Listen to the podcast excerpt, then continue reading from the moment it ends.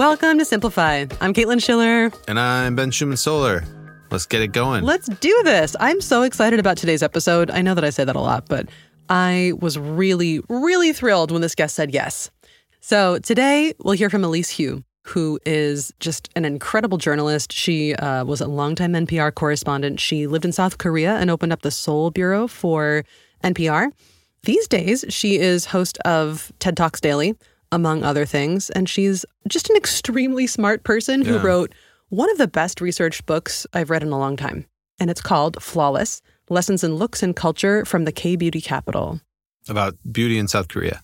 Sure, it's about beauty in South Korea, but it's about a lot of other things too. It's about politics, it's Yeah. about technology, it's about just the way that culture impacts our views of ourselves and the world and what that means for job advancement, what it means for partnership, what it means for how you wake up and feel about yourself every day. So, sure, this is, I mean, the cover of the book is this normatively beautiful woman's face, and it says lessons from the K Beauty Capital, but this is about so much more than beauty products.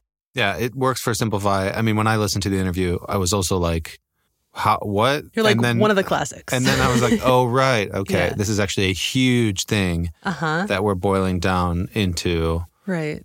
Some things that hopefully people can walk away with from this episode and take out there into the world and, and feel better. Yeah.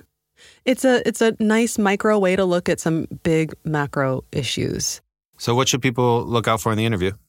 Um, I think that some really, really interesting parts that you'll probably be able to take into your day and talk about and uh, think about more thoroughly are pretty privilege, which is um, a great term, and what beauty labor actually is. And then I think also about what tech is doing to us. You like that part, Ben. I Yeah. guess we can talk about it afterwards. Cool. So, should we play the interview? Yeah, let's do it.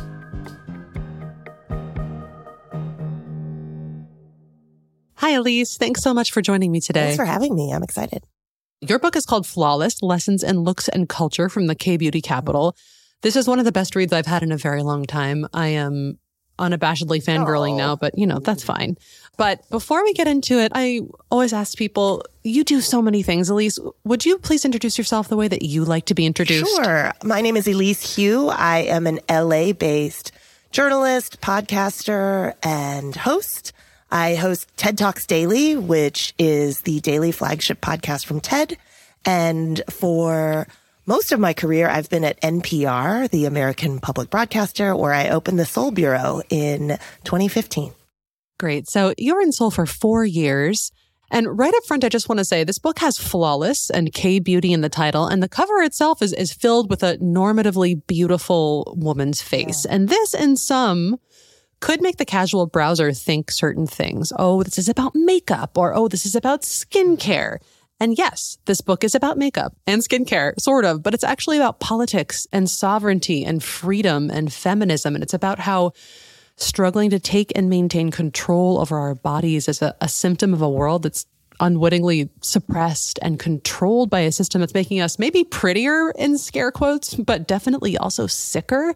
And this book is so meaty and accessible. And again, I'm really impressed. This book is about a lot of things, but what was writing this book about for you? It was a lot of things for me as well. And ultimately, for me, it's about kind of being safe in our bodies and what it means to be mm. safe in my own body because for a long time, I have wrestled just as a modern woman living on earth. I have wrestled with beauty standards and how much we're supposed to do to fit in or get in the door or be acceptable mm. to the opposite sex or the same sex or just other people that we encounter day to day in our professional lives or in our personal lives. So to me, it's about bodily autonomy and safety ultimately. But that's not to say we don't cover makeup or don't cover skincare because so much of it is tied into my questions about how Korean culture and beauty got so big recently and how much digital technology and innovation is changing all of us. So, first of all, I just want to say that resonates with me so much. I was actually just this afternoon talking with a friend about how at 38, for the first time, I'm beginning to feel safe in my own hmm. body.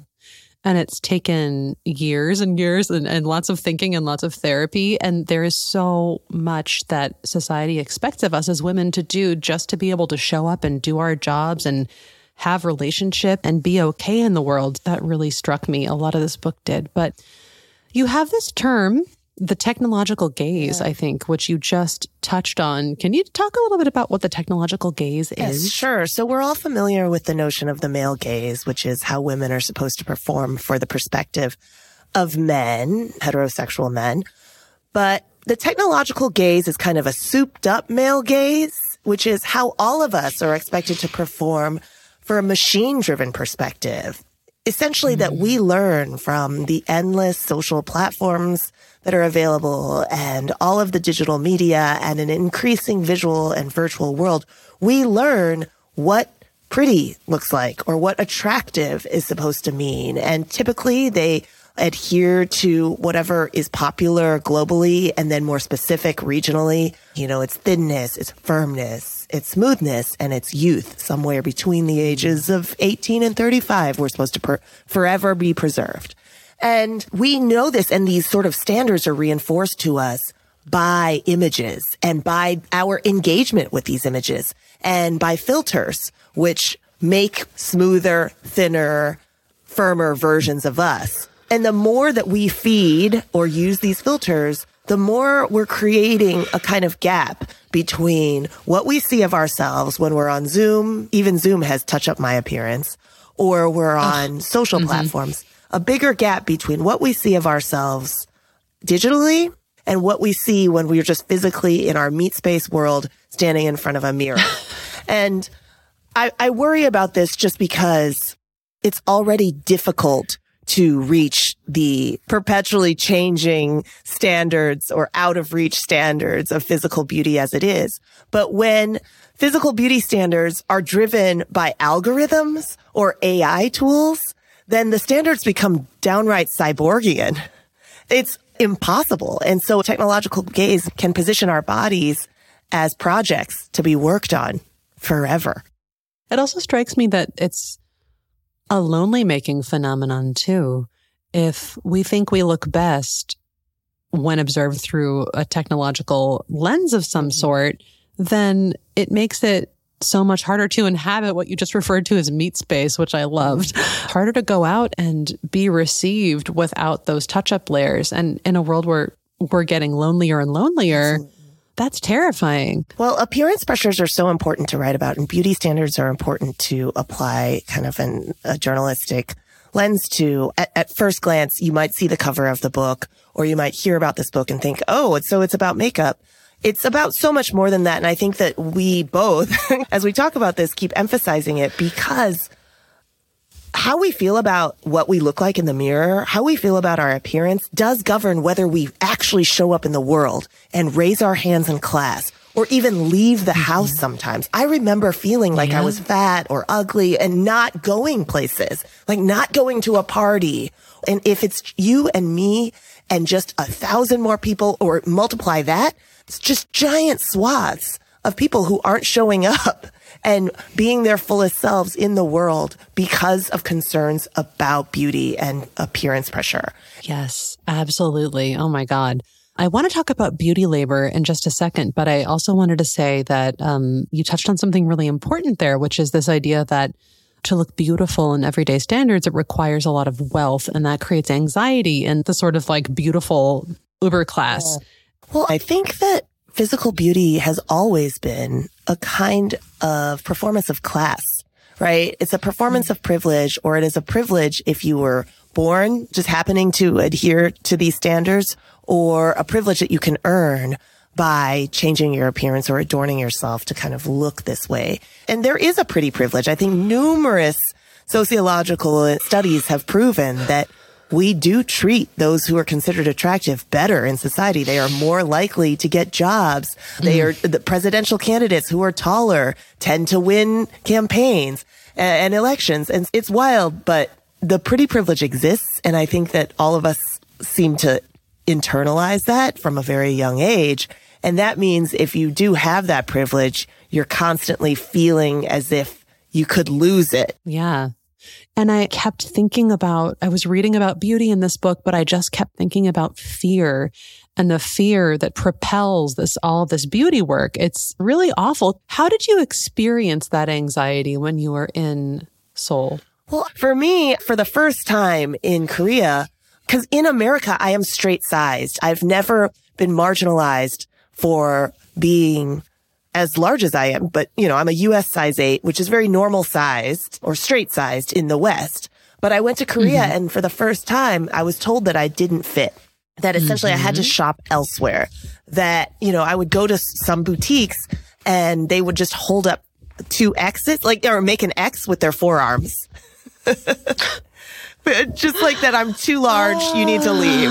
The reason why I didn't fit, just to be clear, is that so many Koreans can fit into what is called free size. What an ironic yes, name. and uh-huh. free size isn't free. free size is an equivalent to a US size no. two. And free size at the prison. Right? Mm-hmm. Uh, Korean women tend to try and reach a 50 kilogram weight standard. And having to, to experience that meant that I was sort of free in the sense that since I could not fit, I was free from the anxiety of having to try and maintain a certain mm-hmm. weight in order to fit in, right? I was already out. Mm-hmm. But examining mm-hmm. that and the sort of shame that I felt and that I imagine other people would feel as a result of this is part of the reason why I ultimately wrote Flawless and explored it because it is problematic when our looks get framed as a matter of personal responsibility and that beauty matters so much that it's somehow a moral failing if you don't look beautiful oh. enough. Oh my goodness. Yes. And that ties into what you were saying before about how it's a social responsibility to look a certain way, to uphold standards. And it's about respect for one's neighbors almost in Korea. Could you speak about that a little bit? It's such an interesting, and I think for me, it was a unique way to think about why I uphold beauty standards. I didn't realize that to some extent we're all doing that to make each other comfortable in some way, but it's taken to a different extreme in Seoul. Yeah, there are class dynamics in Korean society that we can't overlook where meeting a minimum bar of appearance is considered polite. So mm. a Korean woman who gets plastic surgery to fit in isn't just looking good for herself.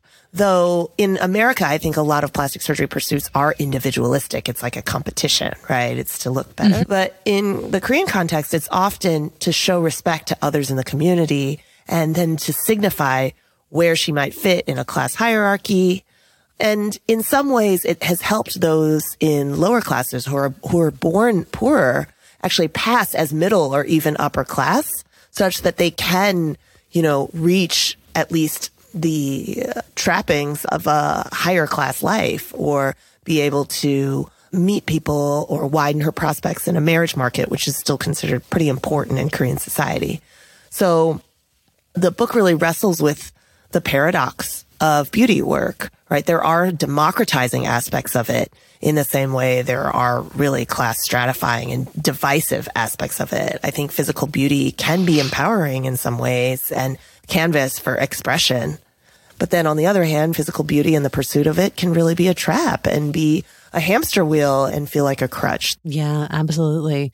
Mm, you say in, in a couple different places in the book, there's a phrase uh, about beauty labor. We can opt out, but it hurts us. It's, it is a choice and not a choice. Yeah. Choice and not a choice was a real theme that came up again and again in my interviews mm-hmm. because I would ask women who sought plastic surgery or had gotten it, or I would ask women who didn't and opted out kind of why'd you do it? What were your motivations? Does it make you feel more beautiful?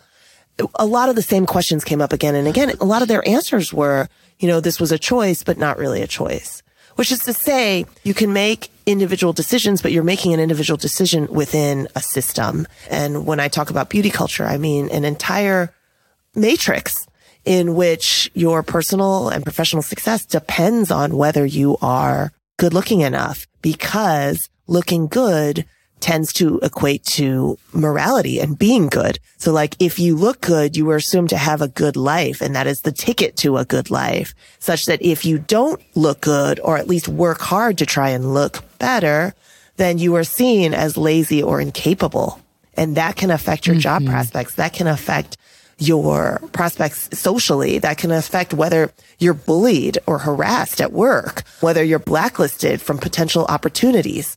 So your entire life trajectory can depend on whether you fit in the conventional sort of beauty norms. Yeah. And th- this is what's, what's called lookism, right? Yeah. It's another ism. It's appearance based discrimination. So racism, add to racism and sexism, another ism. All of us who have been teased on the playground, um, for knobby knees or for whatever it is that we looked like for being too tall. That's, we've been victims of lookism. Mm-hmm. What is different in South Korea is that lookism is kind of baked into its professional culture such that headshots were required on resumes and passport photos were photoshopped by default and parents would gift their high school seniors high school graduates plastic surgery because it would help them in the job market. So I was rather stunned by this because in the US you would face just a slew of discrimination lawsuits if you totally. were if you were to require certain appearance um, standards in order to get a job that wasn't acting or modeling. But it's very normalized mm-hmm. there and it had been for a long time. And it all makes sense then in this kind of culture why you would seek to get procedures or plastic surgery because it's not really a choice. You're living within a system. So when I criticize or critique the system, it's definitely a don't hate the player, hate the game situation because it really, mm-hmm. I'm describing the game that's problematic. Yeah. I was thinking a lot about how so often take it like a sheet mask is the universal sort of online symbol of self care. Go home, do a sheet mask. And self care, this isn't really self care. Can you talk about how it's harmful that some of these beauty standards can masquerade as self care? Just that self care is so overused as a term now that it almost is devoid of meaning. What I worry about, and I, I absolutely believe in the notion of rest and mm-hmm. really taking a moment for yourself and being embodied. I also think that it doesn't need to be co-opted by marketing and industry and self-care doesn't have to cost any money. by the time we get to the end of my reporting journey in the book, I write that self-care really needs to be predicated on a notion of community care and reciprocity and caring for one another because we don't live on little islands and we don't live in vacuums and that caring for one another is actually what lifts us up and makes us feel better and can be such a cure for times where we have felt depressed and anxious. And a sheet mask won't do that. I think that there is value to whichever beauty rituals do make you feel sort of like you're taking a step deeper into yourself. But if we are getting involved in various 10 step routines or trying out procedures that are costing a lot of money in order to see results, and it is getting to feel like a pursuit is endless and laborious, then that's really far from self care. It's actually running your body into the ground. And so just being able to check ourselves and kind of ask, like, is this ego driven or is this soul driven? It's so beautiful. And I, I love that you quoted Emily Nagoski at the end there. I'm a big fan of her work and her work on burnout and this idea. It came through really loud and clear at the end of the book that, that connection and rest are the most important things. It seemed to me anyway, from what I was seeing on the internet and what seemed to be in the zeitgeist as we were drawing toward the end of the first year of the pandemic and going into the second, I thought that people were beginning to really get it that rest is actually really important, that connection is actually really important. But honestly, as things start to pick up again, I'm not sure that we really got it in any lasting way anymore. Yeah, you know, we had such an opportunity, I thought, during those 13 months or so where most of the world was slowed down. Obviously, I wouldn't wish a global pandemic on anyone and wish we didn't have to go through it. But since we did, I did think there was an opportunity at that time to remap our relationship with work and our relationship with hustle culture writ, writ large, which is interesting. I am hearing more conversations about like, I am not to be reached on the weekends. I will not respond.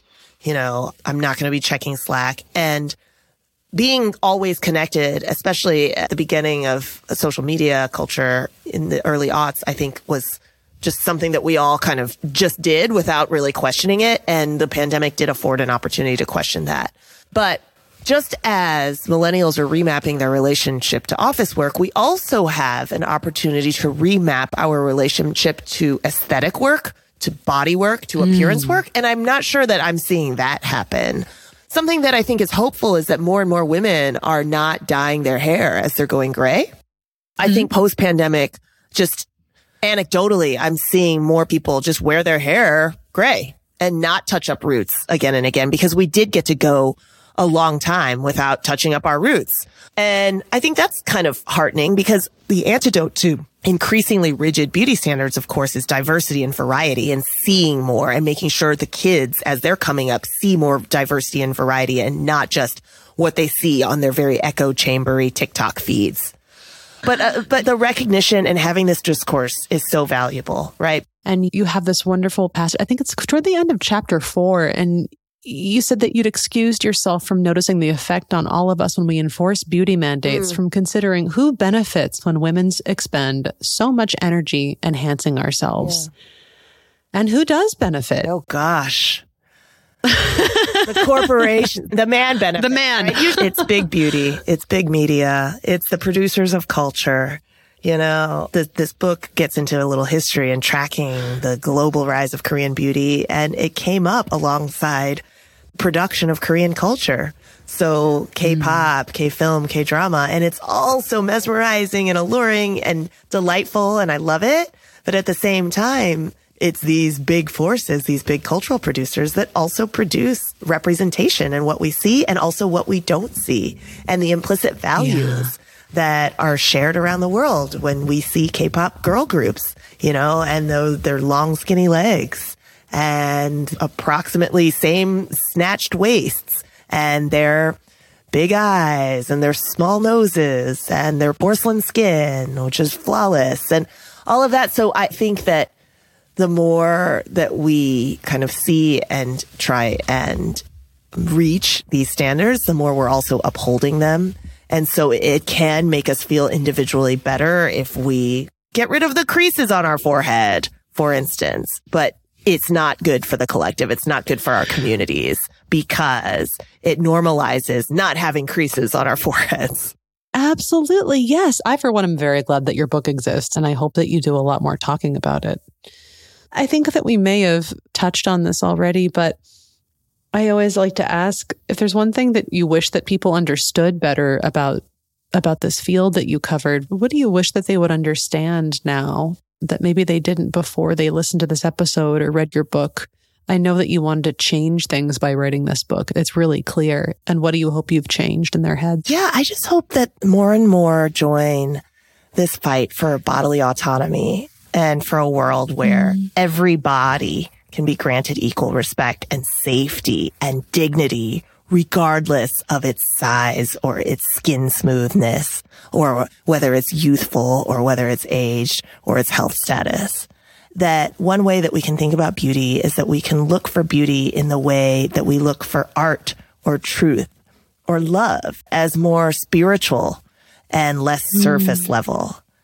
And that the beauty that we do see in the world that kind of meets our eyes and is at the surface level is often better because it's different because it's full of variation and diversity and that we can search for that when we go out and look for beauty in the world. I love that. Last question. This is nominally a book podcast. We talk about lots of ideas, but have you read anything lately that you've really loved? Oh my gosh, I'm in the middle of Curtis Sittenfeld's novel, romantic comedy, which takes place oh. behind the scenes of a comedy sketch show like Saturday Night Live the protagonist is a writer for the show and she meets one of the guest hosts because, you know, the hosts only come on these sketch shows for the week that they're preparing for mm-hmm. the Saturday night show. And they start an entanglement that is just so dear and engrossing. The other book that I just started is by the writer Eve Babitz, and she wrote a collection of essays called Slow Days, Fast Company. So I'm based in uh-huh. LA and it's so evocative of Los Angeles and Southern California places. in the 60s and 70s. And it really puts me and gives me that sense of place. And uh, I'm just really enjoying that too. Awesome. Thank you. I think reading fiction is such an important component of an everyday healthy human diet. Elise, thank you so much for taking the time to talk today. It was such a pleasure. And I want everyone listening to go out and read your book. Thank you, Caitlin. I appreciate it.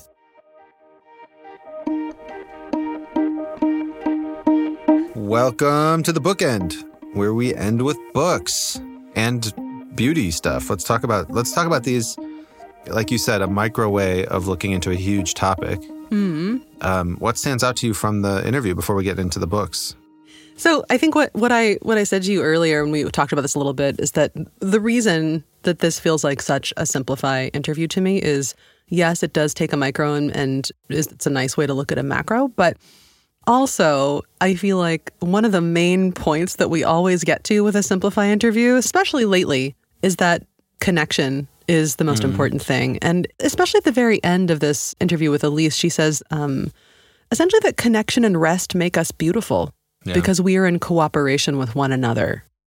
So, I mean, if we think about that, then it makes all the things we do to prettify our faces, all of our sheet masks, all of these quite wacky and extreme sounding procedures that you can get in South Korea mm. just seem I wouldn't say silly, but seem less important. I, I wear makeup. I really like makeup. It's fun. I have a good time painting my face sometimes. Yeah. But I also understand that, you know, it's not the most important thing about me. And if I have to like figure out, am I going to be 10 minutes late because I'm going to put makeup on to see my friend or I'm just going to go and look a little washed out, I will choose the second thing because connection is more important.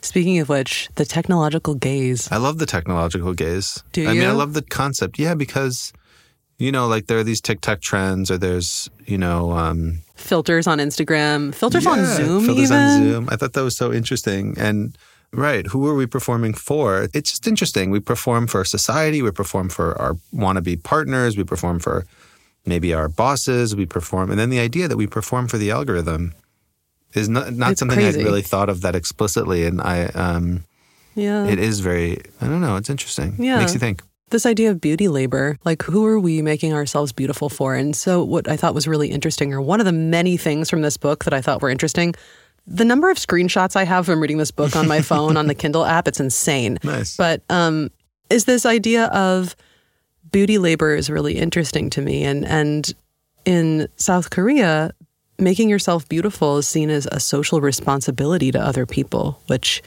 I think is very, very interesting. And I, I think about like my grandmother, and she absolutely thought of beauty in that way. Yeah. Like getting ready to go to church, she would only put on her best things. And it wasn't just about wanting to look the best in the room, it was about respecting the other people there that she only saw once a week. And God, of course. Mm. Obviously, God is really into makeup. He loves a cat eye.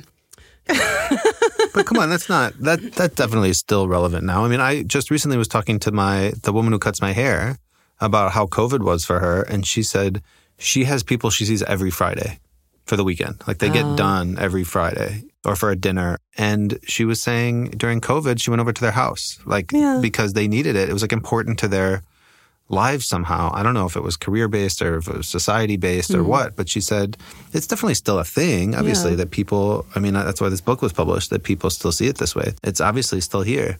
I guess the conclusion that I'm taking from this is that is that thing that I said at the beginning. It's it's that the connection and rest make us beautiful because we're in, in concert with other human beings and we're in touch with ourselves and our own human experience. And that it's not bad to want to look good. I want to look good, but I think it's also very healthy to be aware of the ways in which the pursuit of beauty and this adherence to beauty standards might actually be diminishing what makes our lives actually beautiful. Yeah. It actually, it's a good segue into the book that I brought because you talk about connection and you talk mm-hmm. about, and then to me, I think about this word acceptance also. Mm-hmm. So the book that I brought is by somebody that actually you interviewed many years ago on oh, Simplify. It's Cheryl Strayed. Oh, The book is called Tiny Beautiful Things. You know this book? Yes, I'm placing my hand over my heart right now. Right. It's very important to me. She also wrote the, um, what was the name of the memoir? Wild, Yes. uh, that was turned into the Drew Barrymore, Reese Witherspoon and also wrote the like life advice column for the New York basically Times. an ad, an agony aunt column Yeah. called Dear Sugar. so you were talking about connection and acceptance In the in the blinks, what we pulled out was also realization. So I connect this to the simplify episode in the sense of like realizing how much labor we put into beauty labor or who I am and what I'm doing to try and please other people or why. That was what I pulled out of the blinks. Listen to the truths we already know, that that's what Cheryl Strayed is trying to get Yeah. across. It reminds me of a question my coach asked me a lot, which is like, what are you allowing space for right now? Like, what are you allowing space for? What do you allow to take up your time and your thoughts and why? Mm-hmm. I mean, I'm not, I don't spend a whole lot of time on my beauty or appearance, but that is something It's because you don't need to, kid. but the, but you know that feeling of like you can't get out of the house somehow. It's like, oh, do I want this thing or this thing? Yeah, Where's oh, this oh, thing? intimately familiar with And at some point, I'm just kind of like, why am I allowing this space? Like, get out. So yeah, Cheryl Strayed, Tiny Beautiful Things. What do you got? Beautiful. I love that book. And it's a nice episode too. Go and listen to that, y'all, if you haven't yet. Um, what do I have? I have a book called The Aesthetic Brain by Anjan Chatterjee. How we evolve to desire beauty and enjoy art. And it's basically about why the human brain responds to beauty and art.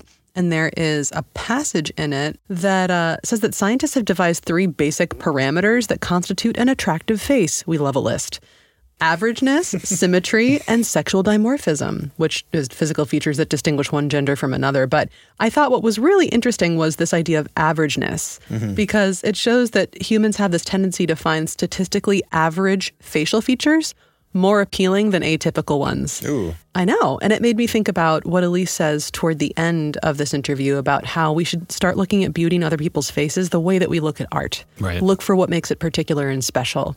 And I love that idea. And that is an idea that I will be taking for myself into the real world.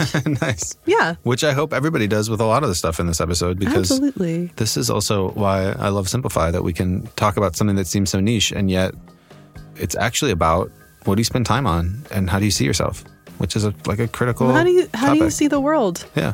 What mindsets are you going to take out there to make the world better and not worse? Sweet. Let's end on that. All right, rad. Then Simplify is produced by me, Caitlin Schiller, you, Ben Schuman-Stoler, Maria Levichik, who debuted her editing skills Way on this go, episode. Go, Maria! Intern extraordinaire, and Stefan Obadia. And if you want to try out Blinkist and you want to read the blinks to those great books that Ben and I mentioned, you can go to blinkist.com slash simplified, tap on try Blinkist, and enter the code BEAUTY, B-E-A-U-T-Y. You can enjoy everything in the library for 14 days, most of which, in one way or another, Ben and I have worked on somehow. So True. get in there, check it out, and we'll see you in two weeks. See you. Bye. Bye.